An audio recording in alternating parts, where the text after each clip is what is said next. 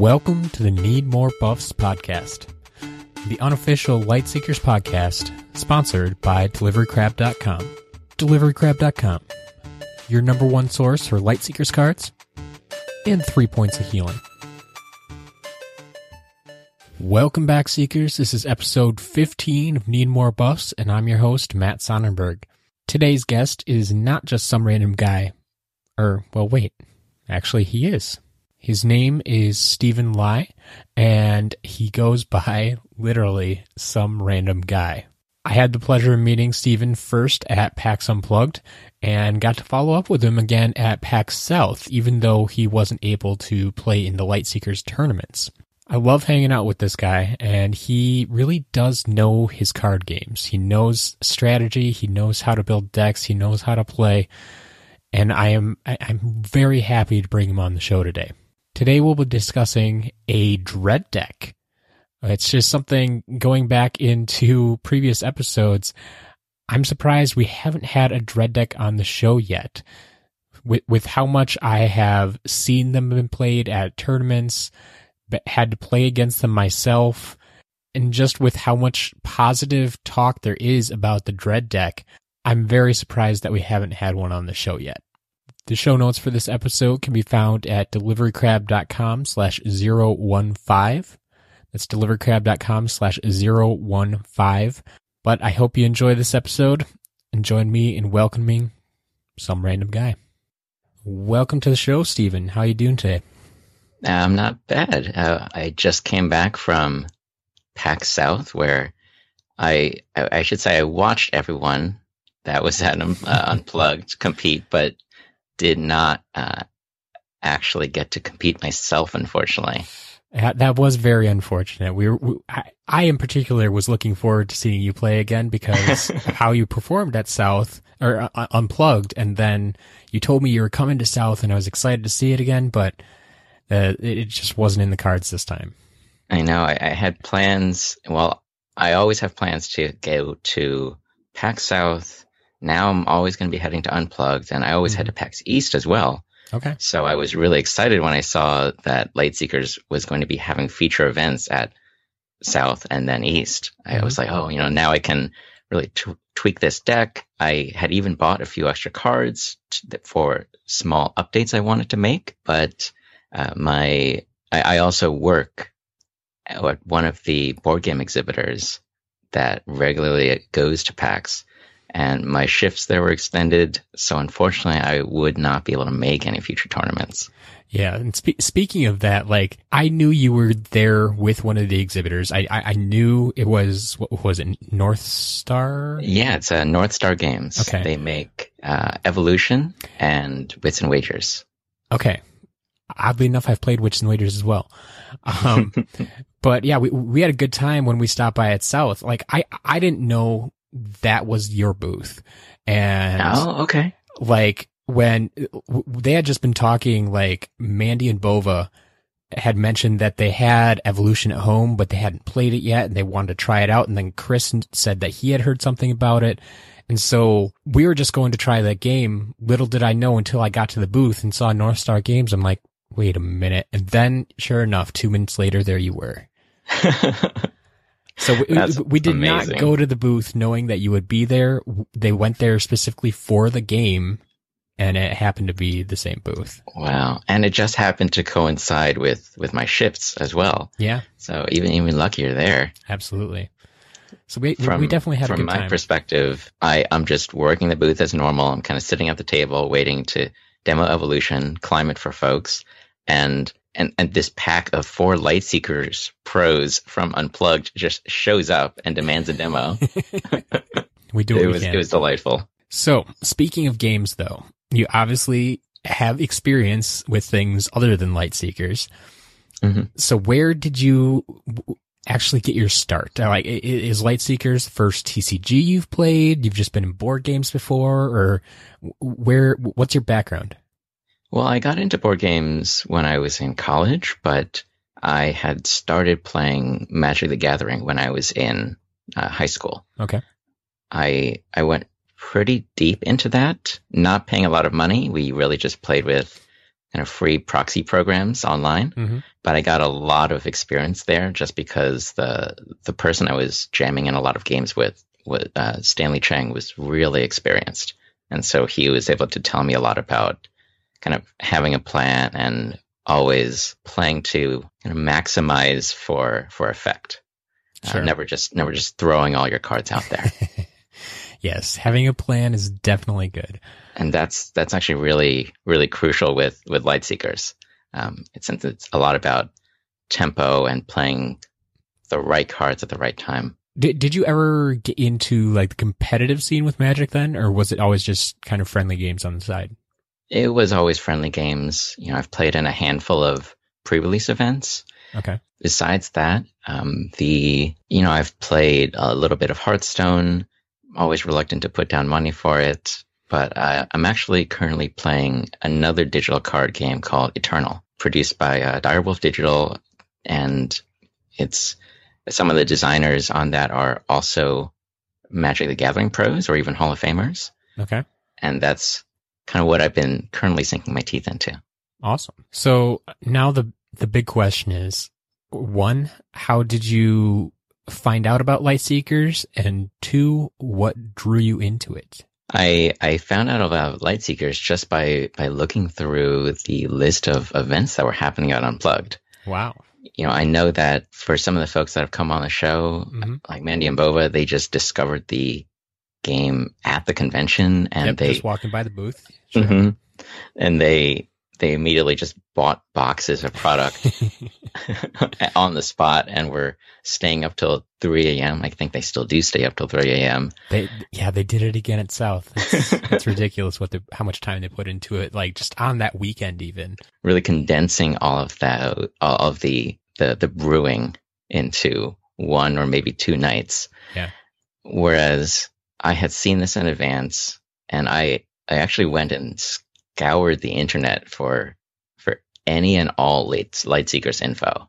Yeah. You know, I had joined the discords. I was reading just about every forum post, trying to figure out what what is this game, how does it play, what is the meta like, because I saw that there was going to be a big tournament with a really attractive prize pool. Definitely, yeah. And and before Unplugged, there really wasn't a big scene, unfortunately. That was what made it so difficult. yes, I, I, I can only imagine how tough it was for you. I mean, coming from like a magic background when they have 20 plus years of content out there Mhm. and now you have Lightseekers that's in reality less than a year old and trying to put this together and trying to figure things out and trying to prepare back then, especially you were really at a stage where you just had to kind of do it yourself. Yeah. Like there wasn't a lot out there at all. So that, Yeah, I- ended up having to actually create proxy cards. Okay. And in order to do that, I needed high quality images. So mm-hmm. I actually ended up going onto the DeliveryCrab website and finding the individual cards, uh, saving all of them, and then kind of clumping them up into pages that I could then print out, cut up, put onto placebo cards, and then bring them to my friends to play after teaching them the game and telling them that I needed their help to train. Like this, this these were the lanes that I had to go to in order to just get Lightseeker, light seekers experience, and and I was willing to do it. That's awesome. So I have to ask too, then your, your friends that help you train for this, did they enjoy the game as much as you did? I really played most of my games with one friend. Okay. Um, he is a big Pokemon player, and I, I think he didn't quite get the game in the way that I did. Sure. The the tempo felt weird to him, and, and admittedly, Lightseekers does have a kind of unique flow to the game because you don't have natural card draw, so you need to Mhm. Pace yourself. And so it was a little maybe disorienting for him to, to have a really explosive couple of turns and then just stall out for several turns after that, trying to get cards back. Yeah, yeah, I can see that. That that, that was something. Yeah, when I was starting too, it's it, it's something you had to learn. I, I I remember a number of games when I was sitting there with like one or two cards in my hand. I'm like, you just don't have options at that point. And Mhm. if you don't have card draw built into your deck, you're gonna basically be stuck there or just be stuck drawing two cards a turn while they keep destroying you. So. And that's why was, these these practice games were so so useful, mm-hmm. so that I could feel out that flow, especially for what kind of pace my deck needed. Yeah, very true. Did did you experiment with a lot of different decks, or did you just kind of pick one and go with it? Because I so, I know what you ended up with, but um, I when, when I was looking around at the decks that different people had built, there I suppose were two styles that appealed to me. Um, I always know that the aggressive beatdown decks are very strong at the early stage of a meta, mm-hmm. just because they're very efficient and it's it's easy, or I suppose it's easier than combos in that you can see efficiency yeah. a lot easier. Then uh, I saw that there was this uh, interesting kind of dread, creeping dread, uh, maybe, uh, where you accumulate buffs and just slowly accumulate this advantage that over eventually overwhelms the opponent. Mm-hmm. And once I saw that deck, I was really hooked, and I knew I kind of wanted to play something in this style. And so, like you said, Dread is where you ended up. Obviously, it, it's one of the two orders that I have the least experience with right now. Mm-hmm. Uh, Astral being the other one. Oh yeah, when I went into the tournament, I had not played against Astral. I had not seen any Astral cards, and that made the revelation of Black Hole very, very surprising to me. yeah, if you don't know that's there, that can be a game wrecker for for sure. But yeah, we we got your Dread deck here today that we're going to talk about a bit. Why don't you give us a quick rundown of your Dread deck list, and then we'll break it down from there. Sure. So the Dread hero I'm running is Sicario. The ability on him is really what drives the deck. Mm-hmm. Um, you take two damage, and then you can put two buffs into play. The the wording there is is quite specific, and we'll probably uh, we'll probably come back to that. Yeah. So there are uh, only two types of attack cards in the deck. I have three defilers and three shadow puppets. There are only two defend cards in the deck. Those are assassins guilds, and the bulk of the deck uh, is buffs. So uh, at three ofs, we have Abyss Tentacles, Abyss Weavers, Wall of Bones, and Soul Traders. Two ofs, we have Night Lurkers, Shadow Suppliers, Putrid Shamans, and Colossi Artifacts. Then we have a single Swamp Creeper and Creeble Infiltrator. Finally, with the five buffs, we have Shroud of Night, Ghostly Grasp, Breach the Veil, Toxic Haunt, and Shadow Prison. So, like you said, Sicario. Right now, I mean, I don't know if I've even seen a constructed dread deck that is not running Sicario. yeah. It, it, like there, there's some interesting heroes out there and some, some that I really want to try, but I wonder if other people have tried them or they, they are just so attracted to Sicario's ability that they, they write everybody else off. Did did you ever try any others, or was this the first one? It's like that that feels like the most powerful. Let's try it out. Honestly, I didn't. Um, you know, I, I, saw that ability. I, I, knew it would be it would be pretty pretty good, at least at what this deck is meant to do. And you know, uh, the the the collection of cards is all designed with kind of the purpose of putting buffs into play, and then just getting uh, getting procs from cards like Abyss Tentacle, Abyss Weaver, and uh, little combos. But I mean, I can't really take any of the credit for this. This deck list, I suppose like 95% of it was actually on the Lightseekers forums. And I had used the deck list, which came from uh, Wanton Nerd, okay. who uh, is someone I actually met in real life. Uh, That's always I, exciting. I saw him at Unplugged. Unbeknownst to me, he was working the booth for Lightseekers, mm-hmm. And and we had gotten to chatting. I think we checked in like the first couple of days. It wasn't until we had already completed the tournament, and I think actually left that I realized, oh, you know, my my friend Chino, he's actually Wanton Nerd. He's actually the guy I used the deck from. uh, I think it was a, a, similar revelation that the opponent I played in maybe the, the second or third round, uh, you know, just some guy named Matt, you know, whatever. Yep. Uh, he he There's was a lot of actually out there. I know, yeah. so he was actually the person who ran a podcast whose episodes I had listened to in the course of scouring the internet for all information about Lightseekers. And his was the website where I had bought maybe half of my deck from. Also true. Yes. uh, I, I'd been like silently or uh, discreetly trying to figure out who you were at this tournament. um, and it wasn't until you approached me uh, after the finals and handed me a Need More Buffs business card that I realized, oh, this is you. I actually played against you. Hey, how's it going? It was a solid game. Yeah, I enjoyed that one. For the record, it was a solid thrashing that I received. I didn't want to throw it out there if you didn't want to, but yes, I, I- believe I did win that game. Oh, Yeah, it turns out uh, re- recursive buff removal is fantastic against a buff heavy deck such as this Sicario deck.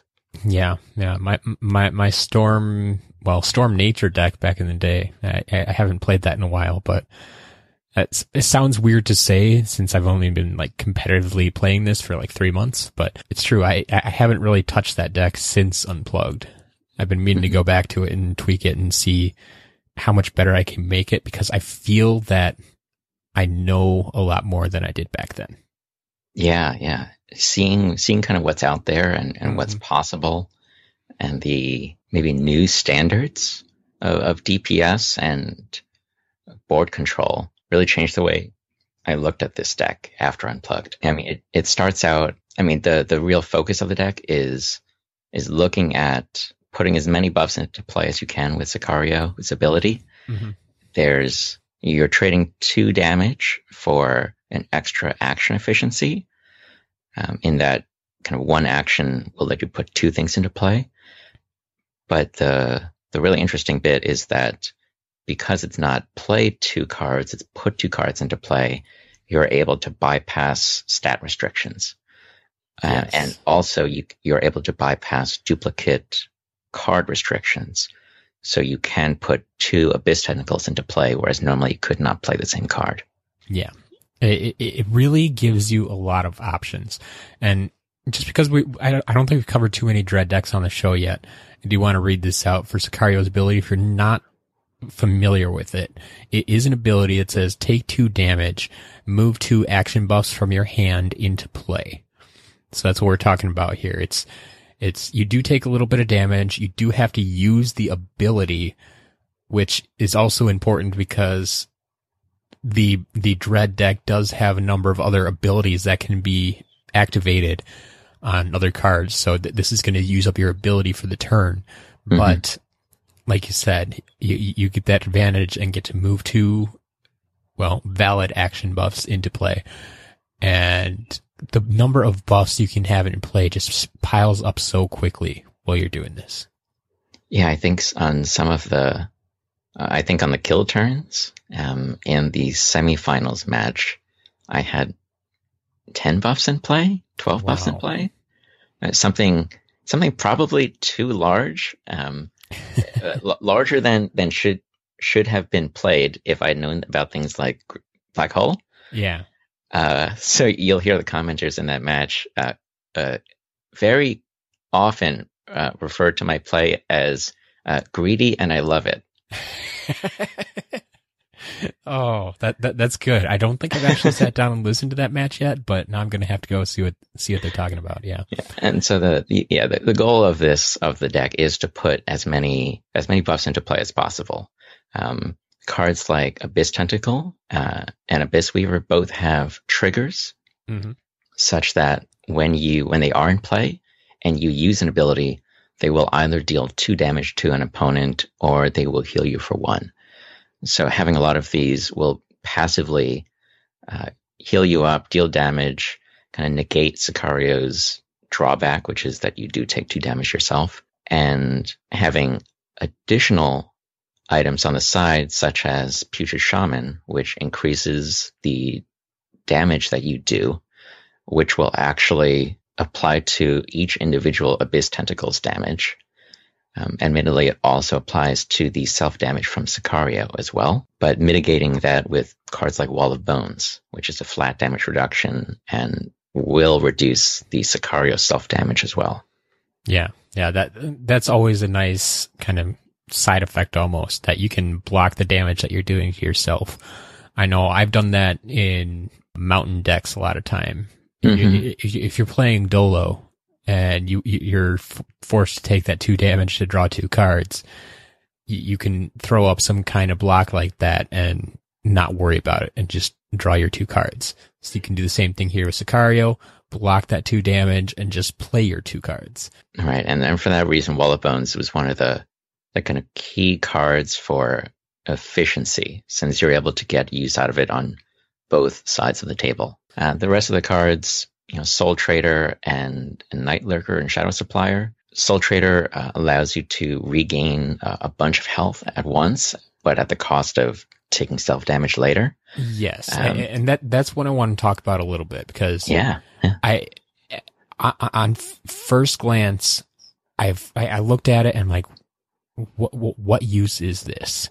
Right, because like, you're take you're healing for seven, but then taking the seven over the course of the next three turns. turns. Yeah, since my first look at it, I've seen it played in tournaments against me even a number of times and seen it used so efficiently. Like I, I didn't think about there are cards that let you remove your own buffs. Mm-hmm. So you play it, take the seven healing and then remove it and you just get to keep the healing. And that's the reason why Night Lurker is in the deck. yes. um, you, you play Night Lurker and its ability lets it just, you know, does it straight two damage, but will first trigger any Abyss Tentacles and Abyss Weavers uh, additionally, you can also sacrifice any buff on your side of the table to deal additional damage and get some healing. Mm-hmm. And so this lets you play a Soul Trader without Sicario and then use your one ability per turn on Night Lurker to immediately sacrifice Soul Trader. And that's the way to do it. Yeah, it, it's a big bump, especially if you have something like Putrid Shaman in play. Um, and you can repeat that trick with Shadow Supplier as well, um, which doesn't do anything for the first uh, three corners, but on the last corner, draws you cards equal to the number of buffs you have in play. Once that has hit and you have a, a full grip, Shadow Supplier is just going to rotate out on the next turn, so you might as well use Night Lurker's ability to sacrifice it and get a little bit of extra damage and healing there. Yeah, that that's a good call. You, you've you've explained most of your deck pretty well so far. I see you do, which surprises me a little bit, uh, that have, have the two Colossi artifacts in there. Now, th- th- this is something I see in a lot of people's sideboards, but not so much in your main board right away. Did you find yourself using these a lot, or was it a, a, a remnant of the net deck that you found from Wanton Nerd? or is this something you purposely put in there? So the two Colossi artifacts and the Creeble Infiltrator were my additions into the deck. Okay. I was trying to think of, you know, what will this meta look like? I know there will be some rush decks in there, and uh, I think what had concerned me more was that I kind of had kind of read about a, a few veiled veiled boasts about you know one one turn kills. And i knew that some of these very very smart brewers were going to be coming to pax unplugged and that i knew there would be or i figured that there would be some big bursts. And colossi artifact which reduces the damage from all action cards uh, down to four for four turns is a fantastic way of dealing with that, especially since it's not a big burden for me to play it as it can be one of the two cards that gets put into play via Sicario. Um, yeah, I didn't even think about that, but yeah, that's true. Um, it, it really came in handy during the, the semifinals again, where the Astral player was, was setting up for a couple big turns mm-hmm. and I could put down a Colossi artifact and then even a Wall of Bones after it. And so, because of the way that cards are checked, uh, where cards played earlier are checked first, the Colossi artifact will reduce any amount of damage, whether it's 12 or 16, down to four. And the Wall of Bones will reduce that four even further. Very true. Yeah, that, that, that's one of those interesting interactions that order of play really does matter. Another one we ran into a lot this past weekend at uh, PAX South was that uh, inter- interaction in the nature deck where one card resets if you've been healed. Mm. So they had a card, a buff that heals you and a buff that resets when you get healed. And if you play them one before the other, one after the other, it makes a big, big difference. yeah, there's there's a lot of honestly surprising intricacies with Lightseekers that that I really needed to pore over the rules for. I kind of mm-hmm. had a cheat sheet of things to remember, especially because the Sicario deck has a lot of specific interactions, such as the the Abyss Tentacles and Abyss Weavers. These trigger on ability effects Yeah. happening before the ability resolves. Yeah. And, And so you're able to do things like you know, use your Night Lurker ability to deal damage, but actually sacrifice one of the Abyss Tentacles. The Abyss Tentacle will still do its two damage to the opponent Mhm. because technically it activates before the Night Lurker's ability, which would sacrifice it. and and th- this was one of the hardest things when I first got the game and I was sitting down with my brother to play it. And so like this was way before we had this community, we before we had the active forums and this type of thing where I could just go in and ask someone and get an answer within the hour. Like I, I, I didn't have that ability and so I was sitting there reading the rules and reading the rules again and again and trying to figure it out and trying to make sense of it but there's it still felt like there were three ways I could interpret it. But now that we've been playing for a few months, now that we have a community to talk to, now that we've we've gotten a chance to talk to the creators themselves, which was another amazing thing about PAX Unplugged. But Definitely. It just feels like everything actually does make sense. Yeah, We- yeah. we, yeah. we just had to take the time and enough repetition to learn, like I said, all those little intricacies of, of the game. Yeah, now that it's explained, I see the logic behind it Mhm. and it all makes sense. It- It definitely was not all ingrained at the time of playing. Yeah. And so that, that's why also during the match, you see like occasional talking with the judge because I think he had to tell me about five different like rule infractions I had made uh, during the match. But but once that's set, you know, it's it's set. You bring it through. Um, the the Lightseekers wiki was also lists out most of these interesting interactions as well. Yeah. So you kind of go through each card in the deck and, and make sure you're up to date on on how this how this really ought to play, which Yes. is not something apparent when it's me teaching it to somebody who doesn't know the game. For anybody out there who hasn't checked it out already, lightseekers.cards slash wiki is your best friend. Yeah, and past that, just ask the friendly folks on the uh, online Lightseekers League Discord. It's true. Yeah. A lot of good help there. Finally, we have your combos. Most of them I've seen before. I, I, I understand like Shadow Prison, straightforward damage. I, I do appreciate the amount of, I guess, resurrection that you can get out of dr- the Dread deck. And you have Mhm. a couple of those in there as well. The one I didn't realize was in there because I haven't seen too many people play though is Shroud of Night. Right. So Shroud of Night, it's a, a three turn buff. And during those three turns, which happens immediately, you you can't be attacked and you increase damage and healing done by shadow cards by by two, which is the corner. This was this was kind of the anti rush card. Um, Yeah. or if uh depending on combos, um kind of anti combo or anti burst card if I saw something, you know, if I let's say I was facing another another dread deck and I saw a couple of putrid shamans, these damage boosting effects come into play, but really only being valid for a few turns. Uh, Shroud of Night is something I could toss up and weather the storm.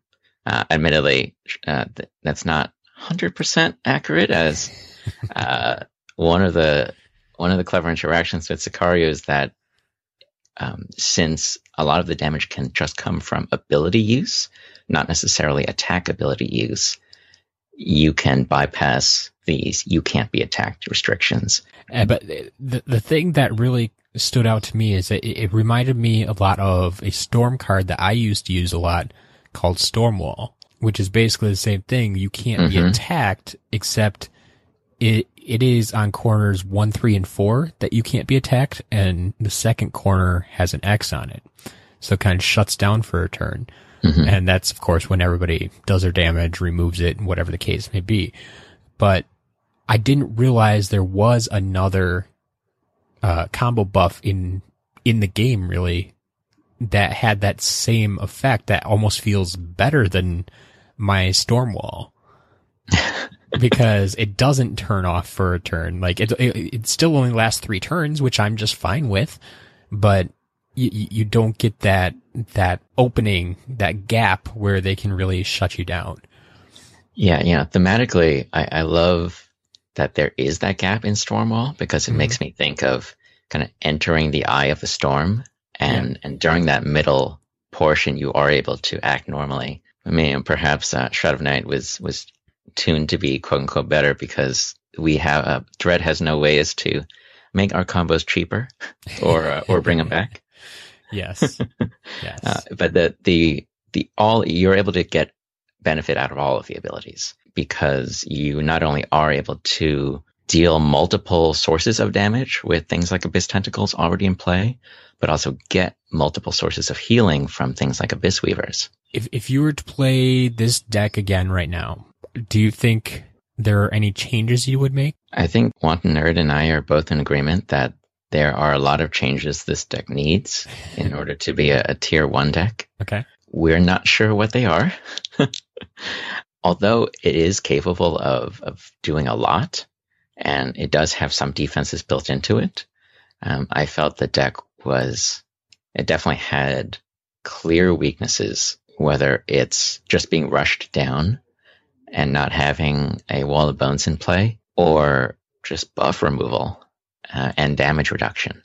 Mm-hmm. Those were the two big eye openers as they hadn't been extremely prevalent in the decks I play tested against. Yeah, and and I guess that's something to, that I didn't really think about right away. But most of your damage, like even if you can do a lot of damage in one turn, I think it's coming from multiple sources. Mm-hmm. And so, yeah, just a little bit of damage reduction is gonna take a lot off of each one of those attacks. I think the very first game I played was against nature, and a pollen weaver came down immediately, and okay. I just had to rethink my life choices. uh, and and really, it just meant that I I had to have specific targets for buff removal because yeah. the deck only has three shadow puppets. It's it's not a lot. They're all burn cards, and so there's there's definitely subtlety to the deck if you want to get the most out of it because it doesn't have the same answers that other decks do. Before we get out of here, is there anything else you would, any bit of advice for someone who wants to maybe build a similar deck? I would say that the deck is, the deck is strong. Like the things it does, it does extremely well. Um, you know, when you, when you're able to uh, get this board set up, you don't really need more cards. You can just keep activating abilities and keep chipping away quicker and quicker and quicker while also healing yourself up. The biggest things to kind of think about though when you have a deck like this is what are my crucial cards? What cards do I specifically need to be in play versus, you know, what what could be left to the wayside? Mm-hmm. Um, and I would say that's good advice to anyone playing against this essentially combo deck um, as well. You know, what de- what cards does this type of deck absolutely need in play in order to function, or what cards does this need in play to resist my strategy? Well, I think that gives us a pretty good overview of a nice dread deck. Like I said, I don't think we've had too many dread decks on the show, so I'm, I'm happy to showcase another one thank you, Steven, once again for being on the show. If if someone would want to get a hold of you to discuss this deck or Lightseekers in general any further, wh- where's the best place to do that? Oh man, for being a very online person, I don't have a lot of like, public online personas. um, I, I, don't really use Twitter. Uh, you can, uh, however, uh, follow my Instagram and send me a message.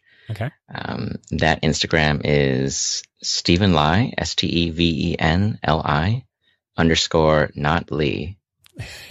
N O T L E E. It's a quirk of my last name where it is spelled uh, like Jet Li, but Sure. um, our family pronounces it just a bit differently. Fair enough.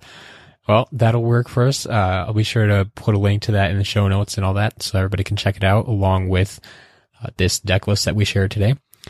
You'll Right. find uh, fun convention photos when you do. Awesome. Always love those.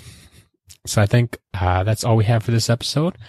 And I look forward to, I think, seeing you again at PAX East. I'll definitely be there. So, uh, so everyone should swing on by and say hi to the unplugged vets.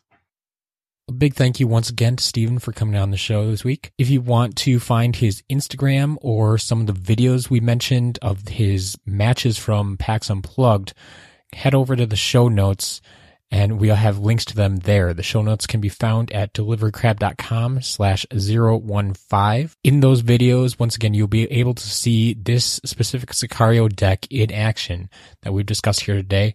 If you just want to check out the deck list, that will be in the show notes as well. Otherwise, I think that's about all we have for this week. However, I want to encourage you to tune in next week as we'll have a very special guest, someone who has not been on the show before, but is going to have a lot of very interesting information for all you Lightseekers fans out there. I can't say too much right now, but stay tuned. Big things are coming, and I'll see you next week. But now it's time to go make some more deliveries.